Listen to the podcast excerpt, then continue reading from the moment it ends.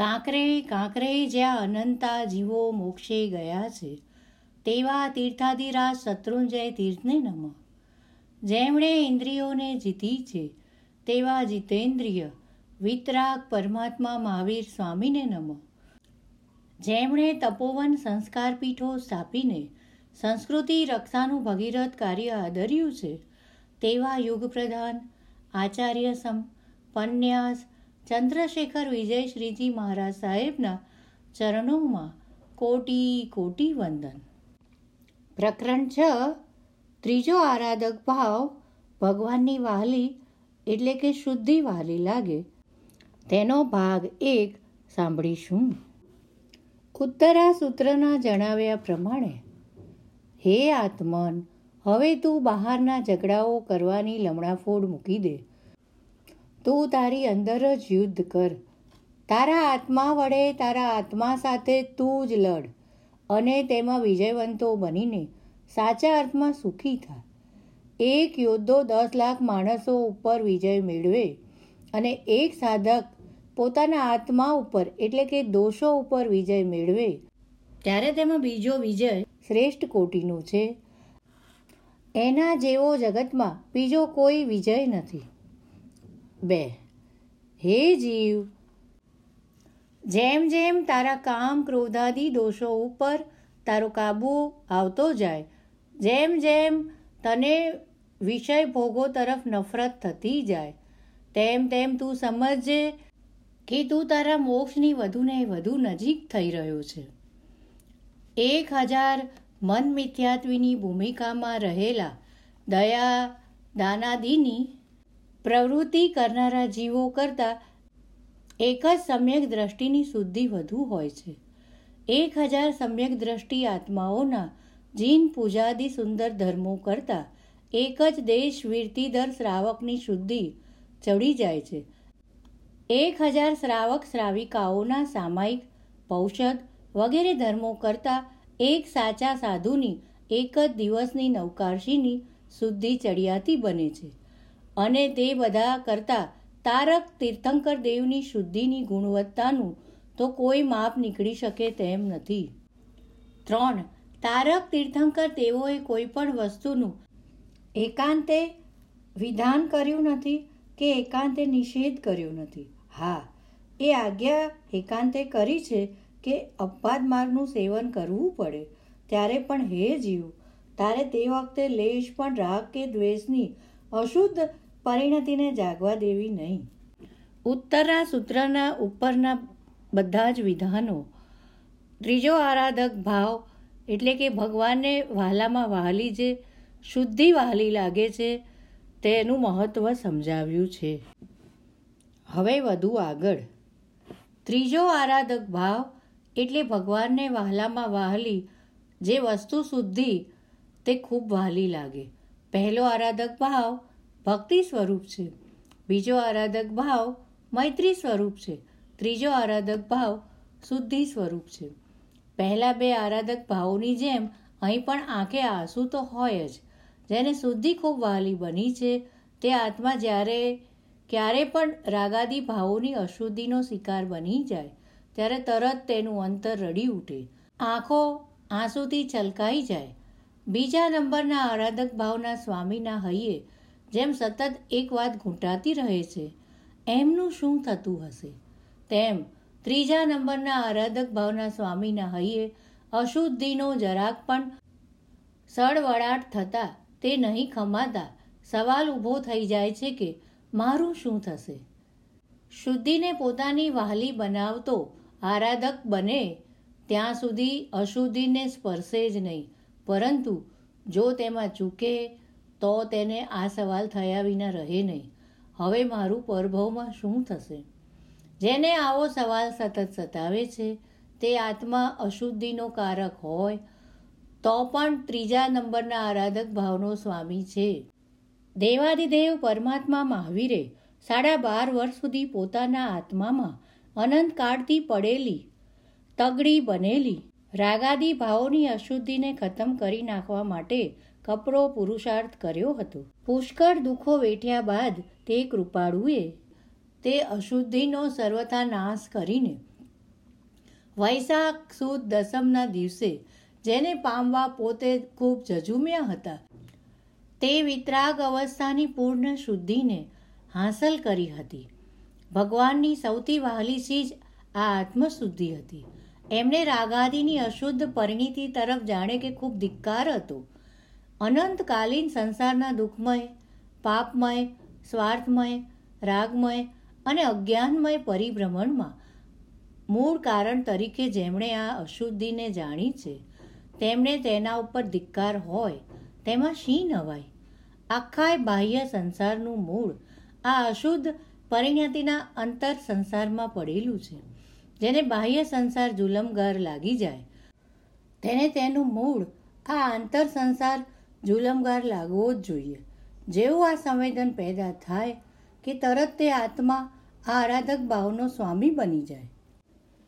આચારાંગ સૂત્રના પહેલાં ત્રણ સૂત્રો, એસ અઠ્ઠે અનુભવાય એટલે પહેરો આરાધક ભાવ આવે. એસ પરમઠ્ઠે અનુભવાય એટલે બીજો આરાધક ભાવ આવે. શેષે અનઠ્ઠે અનુભવ થાય એટલે ત્રીજો આરાધક ભાવ જામે. ભગવાનને અશુદ્ધિ સર્વ અનર્થોનું એકમાત્ર કારણ જણાઈ હતી. તેથી જ તેમણે તેને ખતમ કરી. એટલું જ નહીં, પણ જગતને ત્રીસ વર્ષના ઉપદેશ દાન કાળમાં જે કંઈ બોધ આપ્યો, તેનો સાર બે જ વાક્યમાં આપી દીધો. તેમાંનું પહેલું વાક્ય છે, હે જીવો, તમે બીજાના દુઃખો દૂર કરવા તરફ નજર રાખો. બીજું વાક્ય છે, હે જીવો, તમે તમારા દોષો દૂર કરવા તરફ નજર રાખો.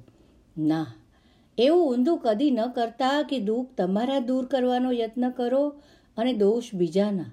ના, તે બરાબર નથી. બીજાના દુઃખો દૂર કરવાનો યત્ન એ બીજા નંબરનો આરાધક ભાવ છે. પોતાના દોષો દૂર કરવાની બાબતમાં સજાગતા એ ત્રીજા નંબરનો આરાધક ભાવ છે. ભગવાનને શુદ્ધિ એટલી વહાલી છે કે ભગવંતે જેટલા ઉત્સર્ગ માર્ગો કહ્યા છે, તે તમામ અપવાદ માર્ગો કહ્યા છે. પરંતુ જે વ્રતમાં અપવાદવાદ સેવવા જતાં રાગાદિની અશુદ્ધ પરિણીતિ જાગ્રત થાય તેમ છે. તેમાં તેમણે અપવાદ રૂપે રજા આપી નથી. આ છે બ્રહ્મચર્ય વ્રત. અબ્રહ્મનું સેવન કરતાં રાગાદિની પરિણતિ થયા વિના રહેતી નથી. આથી જ તેમાં અપવાદ રાખેલ નથી. જ્યારે રાગાદિની પરિણતિ સેવ્યા વિના હિંસાદીનું સેવન શક્ય બની શકે છે, માટે તેમાં અપવાદ માર્ગ જણાવેલ છે. ભગવાન કહે છે કે, જરૂર પડે તો તું અપવાદ માર્ગનું સેવન કર, પણ તે સેવન કરતાં તને રાગ કરવાની તો હું રજા નહીં જ આપું. સાધુને ફળ લેવાનો મારો નિષેધ છે. ફળો જ મળે તેવા ગામમાં રહેવાની પ્રસંગ આવી પડે. તો છ માસ સુધી ઉપવાસ કરવાની વાત મેં કરી છે. પણ છતાં રોગાદીના કારણો ઉપસ્થિત થાય, ત્યારે જ તે ફળનું સેવન અપવાદ માર્ગે કરવાની મારી રજા છે. પણ તે વખતે ફળનો રસ પી શકાય. છતાં એ રસમાં રાગ તો નહીં જ થઈ શકે. તેમાં તો મારી રજા નથી જ નથી. છતાં જો રસથી રસ પીધો, તો તે મારો બતાડેલો અપવાદ માર્ગ નહીં બને. તે તો ઉન્માર્ગ જ બની જશે. માર્ગના સેવનમાં કર્મબંધ નહીવત છે. ઉન્માર્ગના સેવનમાં પુષ્કળ કર્મબંધ છે. લીલી વનસ્પતિને અડવામાં પાપ છે. તેમ છતાં, શોચની તીવ્ર શંકા થઈ હોય, તો અપવાદ માર્ગે તેની ઉપર બેસવાની મારી રજા છે. પણ તે વખતે આત્મશુદ્ધિ હણાઈ ન જાય. તે માટે કલ્પના કરવી કે હું ધર્માસ્તિકાયની ઉપર બેઠું છું. ગમે તેમ કરીને પણ આત્માને રાગાદી પરિણતિથી અશુદ્ધ થવા દેવો નહીં. એવી એક જ એકાંતે ભગવાનની આજ્ઞા છે. કેમ કે શુદ્ધિ એ ભગવાનની સૌથી વહાલી વસ્તુ છે. જેમ જેમ શુદ્ધિ વધતી જાય, તેમ તેમ તેના બાય પ્રોડક્ટ તરીકે પુણ્યએ પુષ્કળ વધતી જાય. પૂર્વે જણાવેલા શ્લોક મુજબ, માનવતાના દયા, દાનાદી ધર્મો, સમ્યક દ્રષ્ટિના જીન પૂજાદી ધર્મો, શ્રાવકના સામાયકાદી ધર્મો, સાધુના મહાવ્રત પાલન આદિ ધર્મો, ઉત્તરોત્તર એકદમ ચડિયાતા છે. એમની શુદ્ધિ કે પુણ્યાઈ ઉત્તરોત્તર વધુને વધુ ઉત્કૃષ્ટ બનતી જાય છે. નીચેની ઢગલાબંધ શુદ્ધિ કે પુણ્યાઈથી જે પરદુઃખ નાશ કે સ્વદોષ નાશ ન થઈ શકે, તે બધું ઉપરની કક્ષાની નાનકડી શુદ્ધિ કે પુણ્યાયથી થઈ જાય. આથી જ સ્વ પર કલ્યાણના કામી આત્માઓએ નીચેની કક્ષાના જીવો ઉપર હેરાન થઈ જઈને શુદ્ધિ લાવવાના પ્રયત્નો કરવા કરતાં ઉપર ઉપરની કક્ષાના જીવોને જ ધ્યાનમાં લેવા જોઈએ. આમાં ઓછી મહેનતે ઘણું પરિણામ હાંસલ થઈ શકે છે. સ્વ પર કલ્યાણકામી મુનિઓને આ નીતિ અપનાવવામાં માઇક વગેરે સાધનોના ઉપયોગ દ્વારા મર્યાદા ઉલ્લંઘવાનો પ્રશ્ન પણ આવતો નથી. કેમ કે ઉપરની કક્ષાના જીવો સંખ્યામાં ઘટતા જતા હોય છે. સર્વ વિરતીદર લાખો મુનિઓની શુદ્ધિ કરતા પણ તારક તીર્થંકર દેવની શુદ્ધિ અનંત ગુણ પ્રબળ હોય છે. એમની પુણ્યાઈનો ઉત્કર્ષ કલ્પી ન શકાય, તેટલો મહાન હોય છે. પોતાના જીવનમાં સાધના કરીને, જ્યારે તેમણે જ શુદ્ધિ અને તેના બાય પ્રોડક્ટ તરીકે પુણ્યાઈને સ્વ પર કલ્યાણકારિતા માટેનું પ્રબળ સાધન જાહેર કર્યું છે, ત્યારે આપણી પણ હવે એ જ ફરજ થઈ પડે છે કે આપણા હૈયે પણ જો સ્વ પર કલ્યાણની સાચી ભાવના હોય તો આપણે એ જ શુદ્ધિને હાંસલ કરવાના પ્રયત્નમાં પૂરા લાગી જવું જોઈએ. કોઈ અંગ્રેજે કહ્યું છે કે એક જ માણસની ઉત્કૃષ્ટ શુદ્ધિ અને પુણ્યાએ આખા જગતનું હિત કરવામાં, યુદ્ધોને શાંત કરવામાં, જીવોને દુઃખમુક્ત કરવામાં ઘણો મોટો ભાગ ભજવી શકે છે. One man's purification can save the world Tarak તીર્થંકર દેવ તરફ દ્રષ્ટિપાત કરતા આ વિચાર એકદમ યથાર્થ બની જતો દેખાય છે. જો આ જ વાસ્તવિકતા હોય, તો આપણે પણ બીજું બધું કરવા કરતાં, અથવા તો બીજા સારા કામો કરવાની સાથે સાથે આત્મશુદ્ધિ તરફ જ લક્ષ્ય કેન્દ્રિત કરવું જોઈએ. શુદ્ધિને સતત વધારતા રહેવી જોઈએ. Rise the height of purity હવે ત્રીજો આરાધક ભાવ ભગવાનની વાહલી એટલે કે શુદ્ધિ વાહલી લાગે તે વિશેની વધુ વાતો ભાગ બેમાં સાંભળીશું. પુસ્તકનું વાંચન કરતાં કરતાં જાણતા અજાણતા કોઈ ઉચ્ચારની અશુદ્ધિ રહી ગઈ હોય તો મારા અંતઃકરણથી મિચ્છામી દુકડમ. તથા શ્રવણ કરતા સર્વ ભાગ્યશાળીઓની ફરી વધુ આવતા અંકે મળવાની વિનંતી સાથે રજા લઉં છું. જય જિનેન્દ્ર.